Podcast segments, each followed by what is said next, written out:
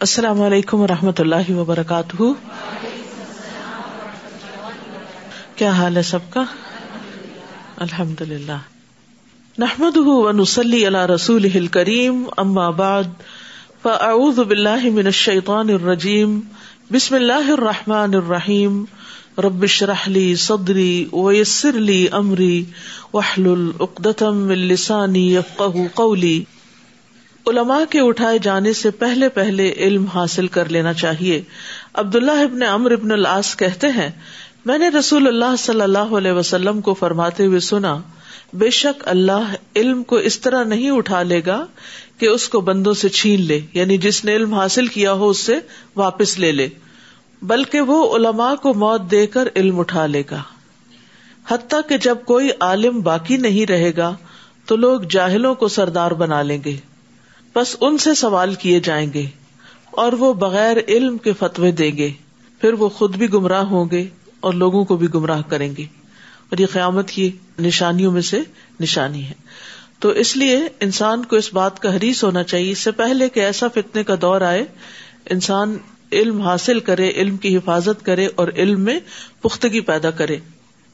اکیسواں پارا اعوذ باللہ من الشیطان الرجیم بسم اللہ الرحمن الرحیم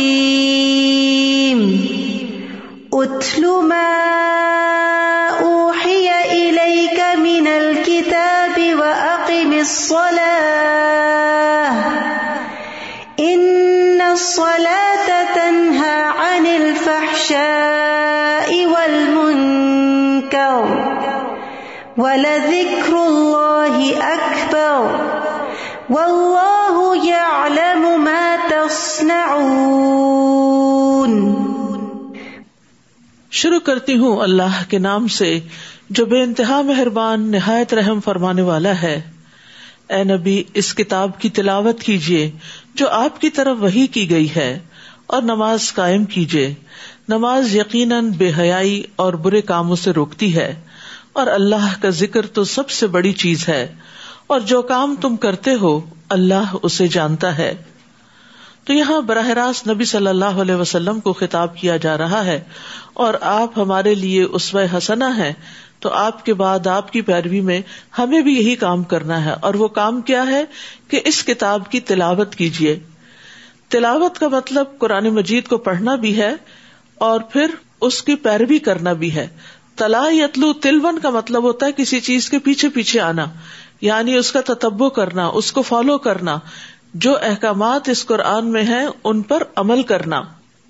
قرآن کی کثرت سے تلاوت انسان کی بصیرت میں اضافہ کرتی ہے۔ اس کے علم کی باریکیوں کے خزانوں کو اس پر کھول دیتی ہے۔ اور یہ کتاب ایسی نہیں کہ جس کو پہلی بار پڑھنے سے یا صرف ایک بار پڑھنے سے ہی اس کے سارے فائدے حاصل ہو جائیں، بلکہ جو جو آپ اس کو پڑھتے جائیں گے یعنی ایک دفعہ ختم ہو تو پھر شروع کر دے پھر شروع کر دے تلا یتلو تلون، اس کو پڑھتے چلے جائیں۔ اور وقت کے ساتھ ساتھ آپ کا علم بھی بڑھتا ہے، آپ کا تجربہ بھی بڑھتا ہے۔ آپ کے اوپر مختلف طرح کی کیفیات آتی ہیں۔ ان سب میں قرآن کی تلاوت انسان کو بے پناہ فائدہ عطا کرتی ہے۔ اور اس کے راز انسان پر جب کھلتے ہیں تو اس کی روح سیراب ہو جاتی ہے۔ اور جیسے جیسے پڑھنے والا قرآن کو کثرت سے پڑھتا جاتا ہے، تو قرآن اس کو اپنی روشنیوں کی مزید چمک عطا کرتا ہے۔ اور پھر انسان اللہ کی طرف راغب ہو جاتا ہے۔ اور اتلو میں ایک پڑھ سنانے کا معنی بھی ہے، اور نبی صلی اللہ علیہ وسلم کے لیے خاص طور پر یہ تھا، کیونکہ جبریل آپ کے پاس قرآن لا رہے تھے، تو آپ کی یہ ذمہ داری بھی تھی کہ آپ اب لوگوں کو پڑھ کے سنائیں۔ یعنی صرف لکھا ہوا نہیں دیا جائے گا، بلکہ پڑھ کے سنایا جائے گا۔ تو جب آپ پر کوئی صورت نازل ہوتی تھی، تو آپ لوگوں میں اس کو پڑھ کے سناتے، نمازوں میں پڑھ کے سناتے۔ وہ عقیم سلاد اور نماز قائم کیجیے نماز قائم کرنے میں اس کی تمام شروع اس کے آداب اور واجبات، سنن، ان تمام چیزوں کا اہتمام لازم ہے۔ اور پھر خاص طور پر خوشو و خزو سے پڑھی گئی نماز، اس کا فائدہ کیا ہے؟ ان نسلا تنہا ان الفاشا ولمن کر کہ انسان کو بے حیائی اور برائی سے روکتی ہے۔ بے حیائی فحشا کھلے بڑے گناہوں کو کہتے ہیں اور من کر ہر وہ عمل جس سے شریعت اور انسان کی عقل انکار کرتی ہے۔ تو نماز کا انسان کی زندگی میں ایک اثر ہونا چاہیے۔ نماز صرف زبانی، قلبی اور بدنی عبادت ہی نہیں یعنی یہ ایک ایسی عبادت ہے جو ہمارے دل، زبان اور سارے آزاد کو شریک کرتی ہے۔ لیکن اس کا امپیکٹ ہماری پوری لائف پر ہونا چاہیے۔ اور سب سے زیادہ یہ کہ انسان بے حیائی کے کاموں سے رک جائے بڑی بڑی برائیوں اور بڑے بڑے گناہوں سے رک جائے۔ اور یہ صرف اسی وقت ہو سکتا ہے جب انسان نماز کو سوچ سمجھ کے پڑھے، توجہ سے پڑھے۔ اس بات کا یقین رکھے کہ میں اللہ کے حضور کھڑا ہوں اور وہ نماز انسان کے اندر اللہ کے ڈر میں مزید اضافہ کرے۔ تو نماز اگر کوئی شخص صحیح طریقے پر پڑھتا ہے تو یہ ہو نہیں سکتا کہ پھر اس کی برائیاں اس سے نہ چوٹے کیونکہ نماز اس کو اپنا احتساب کرنا بھی سکھاتی ہے۔ اور آپ نے دیکھا ہوگا کہ نماز کے اندر اپنی کوتاہیاں بھی یاد آتی ہیں۔ اور بھی بہت سی چیزیں یاد آتی ہیں جب انسان ساری دنیا سے منقطع ہو جاتا ہے اور اللہ سبحانہ تعالیٰ کے سامنے کھڑے ہو کر ایک نقطے پر فوکس کرتا ہے، تو ایک پروسیس ہے، یہ ایک عمل ہے جس سے انسان کا تزکیہ ہوتا ہے۔ اندر کی خرابیاں بھی دور ہوتی ہیں اور باہر کی بھی۔ شرط یہ ہے کہ انسان اس کو صحیح طریقے سے ادا کرنے والا ہو۔ صحیح طریقے میں ظاہری آداب بھی اور باطنی آداب بھی۔ ابو ریرا سے مربی ہے، وہ کہتے ہیں کہ ایک آدمی نبی صلی اللہ علیہ وسلم کی خدمت میں حاضر ہوا اور کہنے لگا، فلاں آدمی رات کو نماز پڑھتا ہے اور دن کو چوری کرتا ہے۔ آپ نے فرمایا، ان قریب اس کی نماز اسے اس کام سے روک دے گی۔ یعنی بہت دفعہ یہ سوال لوگوں کے اندر پیدا ہوتا ہے کہ کچھ لوگ نماز پڑھتے ہیں لیکن برے کام نہیں چھوڑتے، لیکن اگر ایک شخص نماز کی پابندی اختیار کرتا ہے اور اس کو پورے شعور سے ادا کرتا ہے تو ایک دن آتا ہے کہ نماز غالب آ جاتی ہے اور برائیاں پیچھے چلی جاتی ہیں۔ اسی طرح نماز جو ہے وہ گناہوں کا بوجھ بھی ہلکا کرتی ہے۔ رسول اللہ صلی اللہ علیہ وسلم نے فرمایا، جب بندہ نماز کے لیے کھڑا ہوتا ہے، اس کے سارے گناہ لا کر اس کے کندھوں پر رکھ دیے جاتے ہیں۔ اور جب وہ رکو کرتا ہے تو اس کے گناہ جھڑتے ہیں۔ اور جب وہ سجدہ کرتا ہے تو اس کے گناہ جھڑتے ہیں۔ ولا تجا دلو اہل کتاب اللہ بلتی ہی احسن اے مسلمانوں، اہل کتاب سے جھگڑا نہ کرو یعنی یہود و نصارہ سے۔ مگر ایسے طریقے سے جو بہتر ہو یعنی آسن طریقے سے بات کرو ہاسٹائل انداز نہ ہو، اور صرف انہیں سے جھگڑا کرو جنہوں نے ان میں سے ظلم کیا۔ یعنی جو تمہارے ساتھ پھر سختی سے بات کرے، تو پھر تم اس کے جواب میں آرگیومنٹ لا سکتے ہو۔ ورنہ آرام سے، سکون سے، تسلی سے، عمدہ طریقے سے بات کرو۔ اور ان سے یوں کہو کہ ہم تو اس پر بھی ایمان لاتے ہیں جو ہماری طرف نازل کیا گیا اور اس پر بھی جو تمہاری طرف نازل کیا گیا۔ اور ہمارا اور تمہارا الہ ایک ہی ہے اور ہم اس کے فرما بردار ہیں۔ تو یہ بہت بڑی حکمت کی بات یہاں سکھا دی گئی کہ اہل کتاب سے جب واسطہ ہو اور دین کے موضوع پر، اسلام کے ٹاپک پر بات ہو، تو اس وقت کامن گراؤنڈ پر بات ہو۔ یعنی کہ ایک ٹرسٹ بلڈ کیا جائے کہ جب ہمارا رب ایک ہے، جب ہمارے دین کا سورس ایک ہے، جب ہم ایمان ان ساری کتابوں پر لاتے ہیں، تو پھر ہمیں آپس میں جگڑنے کی ضرورت نہیں، بلکہ صحیح طور پر محمد صلی اللہ علیہ وسلم کی رسالت کو مان لینے کی ضرورت ہے۔ اور اے نبی، ہم نے اسی طرح آپ پر یہ کتاب نازل کی ہے۔ اس پر وہ لوگ ایمان لاتے ہیں جنہیں ہم نے پہلے کتاب دی تھی۔ اور ان اہل مکہ میں سے بھی کچھ لوگ ایمان لاتے ہیں اور ہماری آیات سے انکار تو کافر لوگ ہی کیا کرتے ہیں۔ اور اے نبی صلی اللہ علیہ وسلم، اس سے پہلے آپ نہ تو کوئی کتاب پڑھ سکتے تھے اور نہ اپنے ہاتھ سے لکھ سکتے تھے، کیونکہ آپ امی تھے، لکھنا، پڑھنا نہیں جانتے تھے۔ اگر ایسی بات ہوتی تو باطل پرس شبہ میں پڑھ سکتے تھے۔ لیکن اب انہیں یقین ہونا چاہیے کہ ایک نبی جو چالیس سال تک اس نے نہ کبھی پڑھا نہ لکھا۔ اب وہ اتنی بڑی حکمت کی باتیں کرنے لگا ہے، اتنا عمدہ کلام انہیں سنانے لگا ہے۔ تو یہ اس کے اپنی طرف سے نہیں ہے۔ یہ اس نے خود نہیں گھڑا، بلکہ اللہ سبحان تعالیٰ کی طرف سے ہی آیا ہے۔ بل ہوا آیا تم بینا تنفی سدور الدین ات العلم وما یجحد بآیاتنا الا الظالمون۔ بلکہ وہ قرآن تو واضح آیات ہیں۔ جو ان لوگوں کے سینوں میں محفوظ ہیں جنہیں علم دیا گیا۔ تو صاحب علم کون ہوتا ہے؟ جس کے سینے میں قرآن ہوتا ہے۔ اس لیے ہم میں سے ہر ایک کو اس بات کی ہرس اور کوشش دونوں رکھنی چاہیے کہ ہم قرآن کو یاد بھی کریں۔ یعنی قرآن کو سینے میں محفوظ کریں۔ یعنی جتنا ہمیں حفظ ہے، اسی کو کافی نہ سمجھے بلکہ اس سے آگے بڑھے اور ہماری آیات سے ظالم لوگوں کے سوا کوئی انکار نہیں کرتا۔ حقیقت یہ ہے کہ حفظ قرآن جو ہے نا، یہ اللہ تعالیٰ کی بہت بڑی نعمت ہے۔ حسن کہتے ہیں، اس امت کو قرآن کا حفظ عطا کیا گیا، جبکہ ان سے پہلے لوگ صرف اپنی کتاب کو دیکھ کر ہی پڑھ سکتے تھے۔ یعنی تورات کے حافظ آپ کو نہیں ملیں گے، انجیل کے حافظ نہیں ملیں گے، یہ حافظ آپ کو قرآن ہی کے ملیں گے۔ اور یہ اس امت پر بہت بڑا انعام ہے اللہ تعالیٰ کا۔ جب وہ اس کو پڑھ کر بند کرتے تو جو کچھ اس میں حفظ ہوتا اس کو حفظ نہ کر سکتے تھے سوائے امبیا کے۔ یعنی تورات اور انجیل وغیرہ کو صرف امبیا ہی یاد رکھتے۔ جیسے زبور جو تھی وہ حضرت داؤد کو حفظ تھی اور وہ یعنی کہ اپنے کام کاج کے دوران اس کو زبانی ہی پڑھ لیا کرتے تھے۔ اور حافظ قرآن کی بڑی شان ہے، وہ معزز فرشتوں کے ساتھ ہوگا۔ نبی صلی اللہ علیہ وسلم نے فرمایا، اس شخص کی مثال جو قرآن پڑھتا ہے اور وہ اس کا حافظ بھی ہے یعنی صرف حفظ کر کے چھوڑ نہیں دیا، بلکہ پڑھتا ہے۔ وہ ان فرشتوں کے ساتھ ہے جو لکھنے والے یعنی کرامن کاتبین، معزز اور بزرگی والے ہیں۔ اور وہ شخص جو قرآن بار بار پڑھتا ہے، پھر بھی وہ اس کے لیے دشوار ہے، تو اس کے لیے دوہرا اجر ہے۔ اور قیامت کے دن با عمل حافظ قرآن کے والدین کو بھی بہت بڑا اعزاز دیا جائے گا۔ رسول اللہ صلی اللہ علیہ وسلم نے فرمایا، جس نے قرآن پڑھا اور سیکھا اور اس پر عمل کیا۔ تو اس کے والدین کو قیامت کے دن نور کا ایسا تاج پہنایا جائے گا، جس کی روشنی سورج کی روشنی کی طرح ہوگی، اور اس کے والدین کو ایسے دو ریشمی ہلے پہنائے جائیں گے کہ پوری دنیا بھی ان دو ہلوں کی قیمت کے برابر نہ ہوگی۔ وہ کہیں گے، یہ ہمیں کیوں پہنایا گیا؟ تو کہا جائے گا تمہارے بچے کے قرآن حاصل کرنے کی وجہ سے۔ آج آپ دیکھیں، آپ کا بچہ اگر دنیا میں کوئی ڈگری حاصل کرتا ہے، تو اس کو زیادہ سے زیادہ کیسا ڈریس پہنا دیا جاتا ہے ڈگری لیتے وقت؟ یا میکسیمم یہ ہوتا ہے کہ اس کے پیرنٹس کو انوائٹ کر لیا جاتا ہے گریجویشن سیرمنی میں اور ماں باپ اس پر بڑا فخر کرتے ہیں اور بعض اوقات دور دور کا سفر بھی کرتے ہیں کہ ہمارا بچہ جو ہے اس کو ایک آنر دیا جانے والا ہے۔ لیکن آپ سوچیے کہ وہ دن کیسا دن ہوگا، وہ گریجویشن کیسی ہوگی، وہ شان و شوکت کیسی ہوگی کہ جب ایک حافظ قرآن کو بھی بہت کچھ دیا جائے گا اور صرف اس کو نہیں بلکہ اس کے والدین کو بھی اتنا زیادہ عزت و اکرام بخشا جائے گا۔ تو اس لیے ہمیں صرف اپنے بچوں کی دنیاوی تعلیم ہی کے لیے وقت اور مال اور کوشش نہیں صرف کرنی چاہیے، بلکہ ان کے دین اور آخرت کے لیے بھی فکر کرنی چاہیے۔ حفظ قرآن کا عمل جو ہے، یہ بڑا صبر آزما ہوتا ہے۔ اور اس میں بہت پریشر ہوتے ہیں۔ ایک تو خود قرآن یاد کرنے کا ہوتا ہے، دوسرا لوگوں کا بڑا پریشر ہوتا ہے۔ تم کب تک اس کو آؤٹ آف اسکول رکھو گی؟ کب یہ اسکول کی یا کب دنیا کی تعلیم حاصل کرے گا؟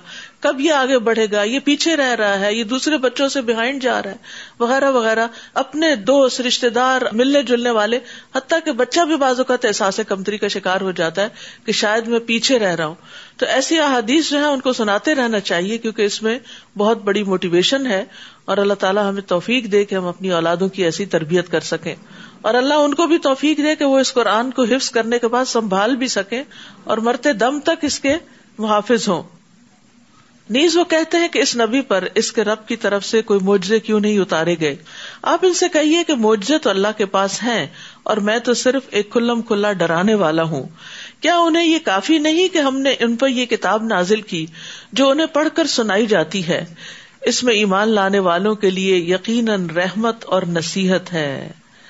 یعنی یہ اہل مکہ اور کوئی نشانی کیوں طلب کرتے ہیں؟ حالانکہ قرآن کریم سب سے بڑی نشانیوں میں سے ایک نشانی ہے۔ اور نبی صلی اللہ علیہ وسلم کی نبوت بھی اسی سے ثابت ہوتی ہے کہ آپ امی تھے، پڑھے لکھے نہیں تھے، لیکن آپ نے یہ کتاب پیش کی۔ تو وہ اور نشانیاں طلب کرنے کی بجائے اسی نشانی پر غور کریں، اس کو پڑھیں تو اس سے کیا ہوگا؟ ان کے ایمان میں بھی اور علم اور عمل میں اضافہ ہوگا۔ حقیقت یہ ہے کہ ہر نبی کو معجزے عطا کیے گئے، لیکن وہ معجزے ان کے ساتھ ہی ختم بھی ہو گئے۔ رسول اللہ صلی اللہ علیہ وسلم نے فرمایا، ہر نبی کو ایسے معجزے عطا کیے گئے جو اس جیسے دوسرے انبیاء کو بھی عطا کیے گئے۔ یعنی ملتے جلتے معجزے بھی تھے۔ اور لوگ اس پر ایمان لائے۔ اور مجھے جو معجزہ عطا کیا گیا، وہ وہی الہی یعنی قرآن ہے۔ جو اللہ نے میری طرف نازل کیا ہے۔ اور مجھے امید ہے کہ قیامت کے دن میری پیروی کرنے والوں کی تعداد ان سے زیادہ ہوگی۔ تو خود نبی صلی اللہ علیہ وسلم کے قول سے یہ پتا چلتا ہے کہ یہ قرآن ایک معجزہ ہے۔ اور جس طرح آپ کی رسالت قیامت تک ہے، اسی طرح آپ کا یہ معجزہ بھی قیامت تک باقی رہے گا۔ آپ ان سے کہیے، میرے اور تمہارے درمیان گواہی کے لیے اللہ کافی ہے۔ آسمانوں اور زمین میں جو کچھ ہے، اسے وہ جانتا ہے۔ اور جو لوگ باطل کو مانتے اور اللہ کا انکار کرتے ہیں، وہی نقصان اٹھانے والے ہیں۔ یہ لوگ آپ سے جلد عذاب لانے کا مطالبہ کرتے ہیں۔ اور اگر عذاب کا وقت مقرر نہ ہوتا، تو وہ ان پر آ چکا ہوتا۔ اور وہ ان پر اس طرح اچانک آ جائے گا کہ انہیں خبر تک نہ ہوگی۔ یہ آپ سے جلد عذاب لانے کا مطالبہ کرتے ہیں۔ حالانکہ جہنم کافروں کو گھیرے میں لے چکی ہے۔ جس دن عذاب انہیں اوپر سے ڈھانپ لے گا اور پاؤں کے نیچے سے بھی اور اللہ تعالیٰ فرمائے گا، جو کچھ تم کرتے رہے، اب اس کا مزہ چکھو۔ یہ عذاب کی شدت بتائی جا رہی ہے کہ جہنم کا عذاب کتنا سخت ہوگا۔ اب تھوڑی دیر کے لیے امیجن کریں، تھوڑی دیر کے لیے امیجن کریں کہ آپ کسی کمرے میں ہیں اور اس کمرے کے فلور کو بھی آگ لگ جاتی ہے اور چھت سے بھی آگ ٹپکنے لگتی ہے۔ آپ کیا کرنا چاہیں گے؟ وہاں سے بھاگنا چاہیں گے؟ لیکن جہنم سے کوئی بھاگ بھی نہیں سکے گا۔ یہاں جو بات کی جا رہی ہے کہ عذاب اوپر سے بھی ڈھانپ لے گا اور نیچے سے بھی، اور وہ بیچ میں پھنس جائیں گے اور وہاں سے نکل نہ سکیں گے۔ تو جہنم کا عذاب کوئی معمولی چیز نہیں ہے۔ اس لیے انسان کو ہر وہ کام چھوڑ دینا چاہیے کہ جس پر اللہ سبحان تعالیٰ نے عذاب کی وعید سنائی ہے۔ یا عبادی اللہ آمن ان اردی یا فعبدون اے میرے بندو، جو ایمان لائے ہو میری زمین یقیناً بڑی وسیع ہے، لہذا میری ہی عبادت کرو۔ یعنی کوئی بھی ایسی زمین، کوئی بھی ایسی جگہ جہاں انسان توحید پر، ایک اللہ کی عبادت پر قادر نہ ہو، اور جہاں انسان حرام کاموں سے نہ بچ سکے، پھر انسان کو وہ جگہ چھوڑ دینی چاہیے تاکہ انسان اپنی زندگی اللہ کی عبادت میں گزار سکے۔ کیونکہ کل قیامت کو کوئی بھی انسان یہ ازر اور بہانا نہیں کر سکے گا کہ یار اب چونکہ میں ایسی جگہ رہتا تھا، ایسے ملک میں رہتا تھا، ایسے لوگوں میں رہتا تھا کہ میری مجبوریاں تھی کہ میں پھر تیری نافرمانی کے کام کرتا رہتا۔ نہیں۔ کلو نفسنزا اقت الموت تم الینا ترجعون۔ ہر شخص کو موت کا مزہ چکھنا ہے۔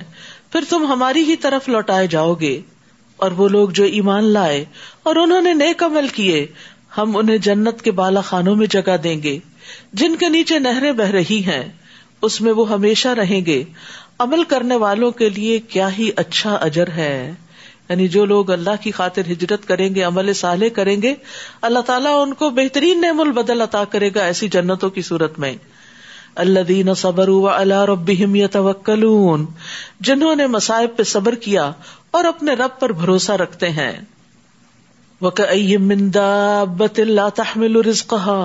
اللہ ہجرت کی راہ میں عموماً جو چیز رکاوٹ بنتی ہے، وہ یہ کہ ہم کھائیں گے کہاں سے؟ کیا کام کریں گے؟ کیا کاروبار کریں گے؟ کیا جاب کریں گے؟ تو اللہ سبحان تعالیٰ یہ بھی وعدہ کر رہا ہے کہ رسک کا انتظام بھی اللہ کرے گا۔ آپ میں سے کتنے لوگ ایسے ہیں جو اس ملک میں ہجرت کر کے آئے ہیں اور ان کے پاس کوئی جاب اور کوئی کام نہیں تھا پھر اللہ سبحان تعالیٰ نے ہر چیز کا انتظام کر دیا، ساری نعمتیں عطا کر دی تو اسی طرح یہ تو دنیا کی خاطر ہجرت تھی، لیکن جب کوئی اللہ کی خاطر ہجرت کرتا ہے، جیسے مکہ والوں نے حبشہ کی طرف ہجرت کی تھی، تو کس طرح اللہ سبحان تعالیٰ نے ان کے لیے نعمتوں کے دروازے کھول دیے تھے؟ اور پھر بعد میں مدینہ کی طرف جو ہجرت ہوئی، اس کے بعد اللہ نے اس کو کیسا دار الامن بنا دیا ان کے لیے؟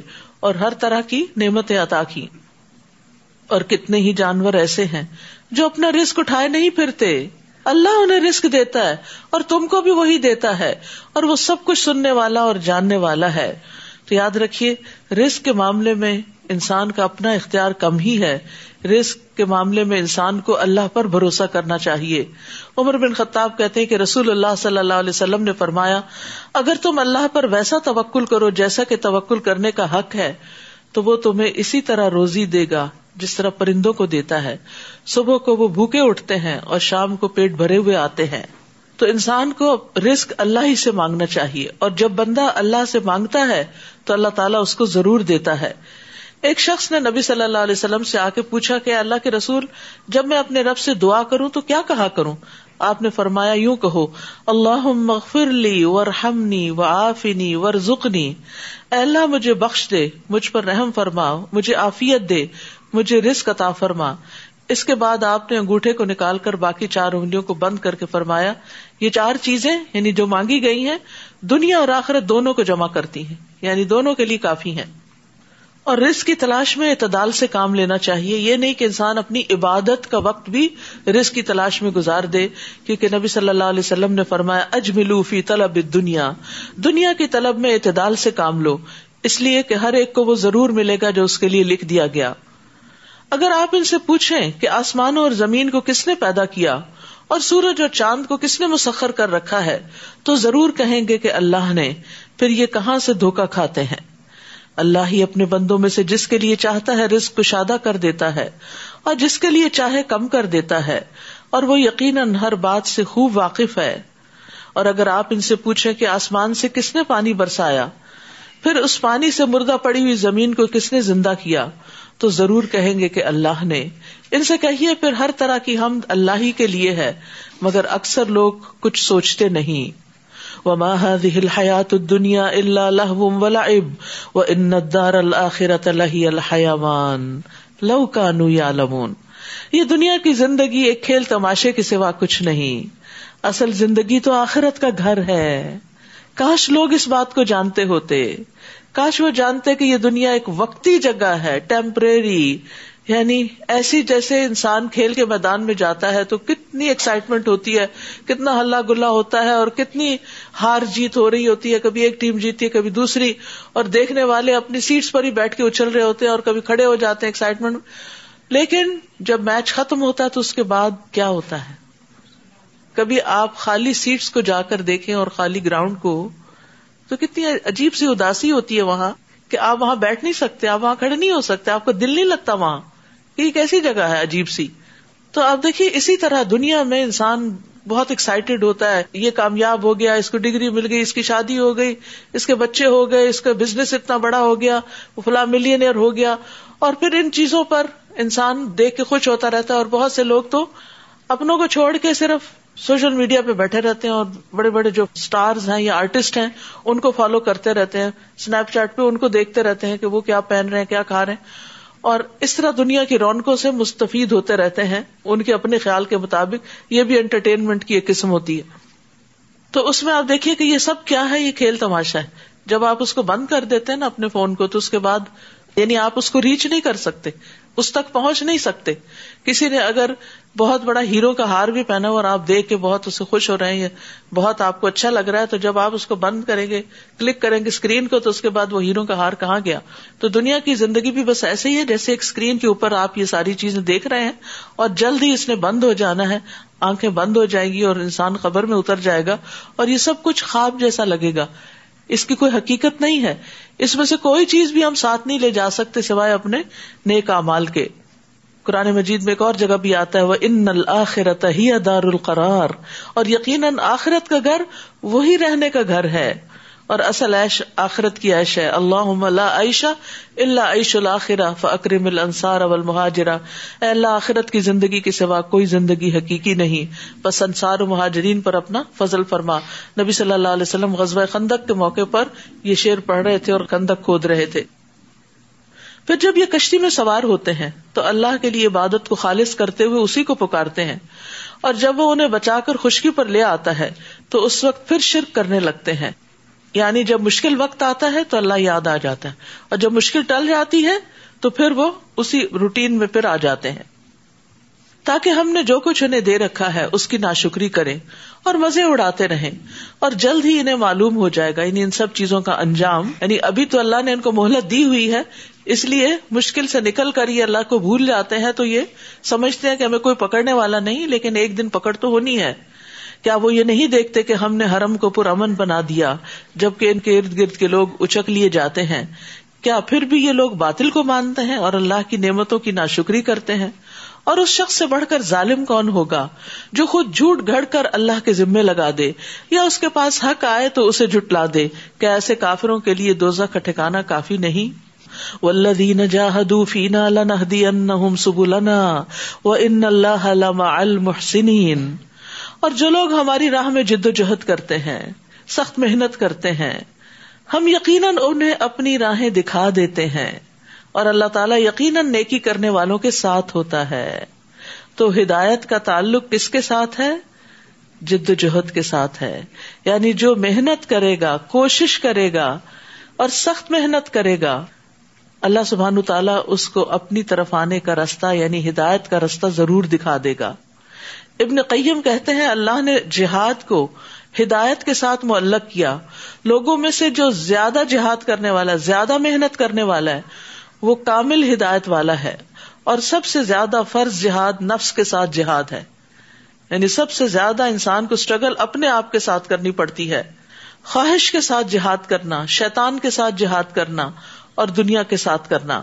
جو شخص ان چار چیزوں کے ساتھ اللہ کی رضا کے لیے جہاد کرتا ہے، اللہ تعالیٰ اسے اپنی رضا کے راستوں کی ہدایت ضرور فرماتا ہے، جو اسے اس کی جنت یعنی اللہ کی جنت کی طرف پہنچا دیتے ہیں۔ جو شخص جہاد کو چھوڑ دیتا ہے، وہ ہدایت سے اس قدر محروم رہ جاتا ہے، جس قدر وہ جہاد کو معطل کرتا ہے۔ تو یاد رکھیے، آج کل آپ خوب محنت کر رہے ہیں، بھاگ دوڑ کر کے، سفر کر کے یہاں پہنچتے ہیں، تو یہ سب کچھ کیا ہے؟ یہ جہاد ہے، یہ محنت ہے۔ اور یہاں آنے کے لیے جو گھر کے کاموں میں دوڑ لگاتے ہیں آپ اور باقی ذمہ داریوں کو پورا کرتے ہیں یا ان کو ایک طرف کرتے ہیں، تو اس میں آپ کی نیند بھی قربان ہوتی ہے، آپ کی بہت سی خواہشات کہ آپ کھانا چاہتے ہیں، آپ آرام کرنا چاہتے ہیں، وہ سب چھوڑ کے آپ محنت کر کے قرآن سمجھنے کے لیے آتے ہیں۔ تو ولدین جاہدو فینا لنا دی انا اسے بولا تو وہ کچھ لے کے بھی جاتے ہیں۔ اگر آپ امیجن کریں کہ آپ جب یہاں اندر آئے ہیں اور آپ سوچیں آج اکیسویں پارے میں کیا ہے شاید آپ بالکل بلیک آؤٹ ہوں کہ آپ کو کچھ پتا نہ ہو، ایک آیت کا بھی نہ پتا ہو کہ کیا اکیسویں پارے میں۔ اگر میں آپ سے پوچھوں بائیسویں پارے میں کیا ہے، تو آپ کو کچھ یاد نہیں ہوگا کہ کیا ہے بائیسویں پارے میں۔ لیکن جب ہم یہاں آتے ہیں، بیٹھتے ہیں، سنتے ہیں، سمجھتے ہیں، غور و فکر کرتے ہیں اور جب واپس جاتے ہیں، تو پھر یہی خیالات ہمارے ساتھ رہتے ہیں۔ اور کہیں نہ کہیں کسی نہ کسی بات پر ضرور عمل ہوتا ہے اللہ کے فضل سے۔ تو یہ انسان کا مجاہدہ ہے اپنے ساتھ۔ اور اللہ کے راستے میں کہ مجھے اللہ کے راستے کی ہدایت مل جائے تو جو شخص یہ محنت کرے گا، وہ ہدایت پائے گا۔ لیکن جو لوگ اس چیز کے لیے وقت نہیں نکالتے، حالانکہ وہ نکال سکتے ہیں۔ اگر آپ نے قربانیاں کی ہیں، تو وہ بھی کر سکتے ہیں۔ اور اگر وہ نہیں کرتے، تو پھر یہ لطف اور یہ ایمان کی حلاوت اور یہ ہدایت اور روشنی اور رستے کی رہنمائی اور نیک کمال کا علم یہ ان کو حاصل نہیں ہوتا۔ پھر بعض اوقات وہ صرف اپنی کنفیوژن میں رہتے ہیں ریگریٹس میں رہتے ہیں پشمانیوں میں رہتے ہیں، کیونکہ قرآن دلوں کے لیے شفا بھی ہے۔ تو جب تک یہ محنت انسان کرے نا اس وقت تک یہ سب دولت حاصل نہیں ہو سکتی۔ تو یہ اللہ کا وعدہ ہے، جو محنت کرے گا میں اس کو ضرور عطا بھی کروں گا۔ جہاں تک نفس سے مجاہدے کا تعلق ہے، تو یہ سب سے بڑا جہاد ہے۔ ابو سلیمان دارانی کہتے ہیں آیت میں جہاد سے مراد کافروں کے ساتھ جنگ کرنا نہیں، بلکہ دین کی حمایت اور مدد کرنا، باطل پرستوں کا رد کرنا، ظالموں کو روکنا، نیکی کا حکم دینا، برائی سے روکنا ہے. اور اس جہاد میں نفسوں کا اللہ کی اطاعت میں کوشش کرنا بھی شامل ہے، اور یہی جہاد اکبر ہے۔ یعنی نفس کو اللہ کی اطاعت کے لیے راغب کرنا۔ یہ کیا ہے؟ جہاد اکبر ہے۔ رسول اللہ صلی اللہ علیہ وسلم نے فرمایا، مسند احمد کی روایت ہے، مجاہد وہ ہوتا ہے جو اللہ کی اطاعت کے معاملے میں اپنے نفس سے جہاد کرے۔ نفس جو ہے نا، وہ برائی پہ اکساتا ہے۔ ان نفس اللہ تم بسو لیکن انسان جب نفس کی نہیں مانتا، اپنی نیند قربان کرتا ہے، بھوک قربان کرتا ہے اور روزہ رکھ لیتا ہے اور قیام اللیل کرتا ہے، تو یہ دراصل اپنے ساتھ کیا کر رہا ہوتا ہے؟ جہاد کر رہا ہوتا ہے۔ تو مجاہد وہ ہوتا ہے جو اللہ کی اطاعت کے معاملے میں اپنے نفس سے جہاد کرے۔ اسی طرح انسان صرف جان سے نہیں، نفس سے نہیں، بلکہ مال سے بھی جہاد کرتا ہے۔ ایک شخص نبی صلی اللہ علیہ وسلم کے پاس آیا اور اس نے پوچھا، لوگوں میں سے افضل کون ہے؟ تو آپ نے فرمایا، جو شخص اپنے مال اور اپنے نفس کے ساتھ اللہ کے راستے میں جہاد کرے۔ رسول اللہ صلی اللہ علیہ وسلم نے یہ خوشخبری بھی دی۔ اللہ تبارک و تعالیٰ کی راہ میں جہاد کرو، کیونکہ اللہ کے راستے میں جہاد کرنا جنت کے دروازوں میں سے ایک دروازہ ہے، جس کے ذریعے اللہ انسان کو غم اور پریشانی سے نجات عطا فرماتا ہے۔ یعنی جب آپ اس کام میں لگتے ہیں، اللہ کے راستے میں دوڑنے لگتے ہیں، تو اس کے نتیجے میں آپ کو غموں اور پریشانیوں سے بھی نجات ملتی ہے۔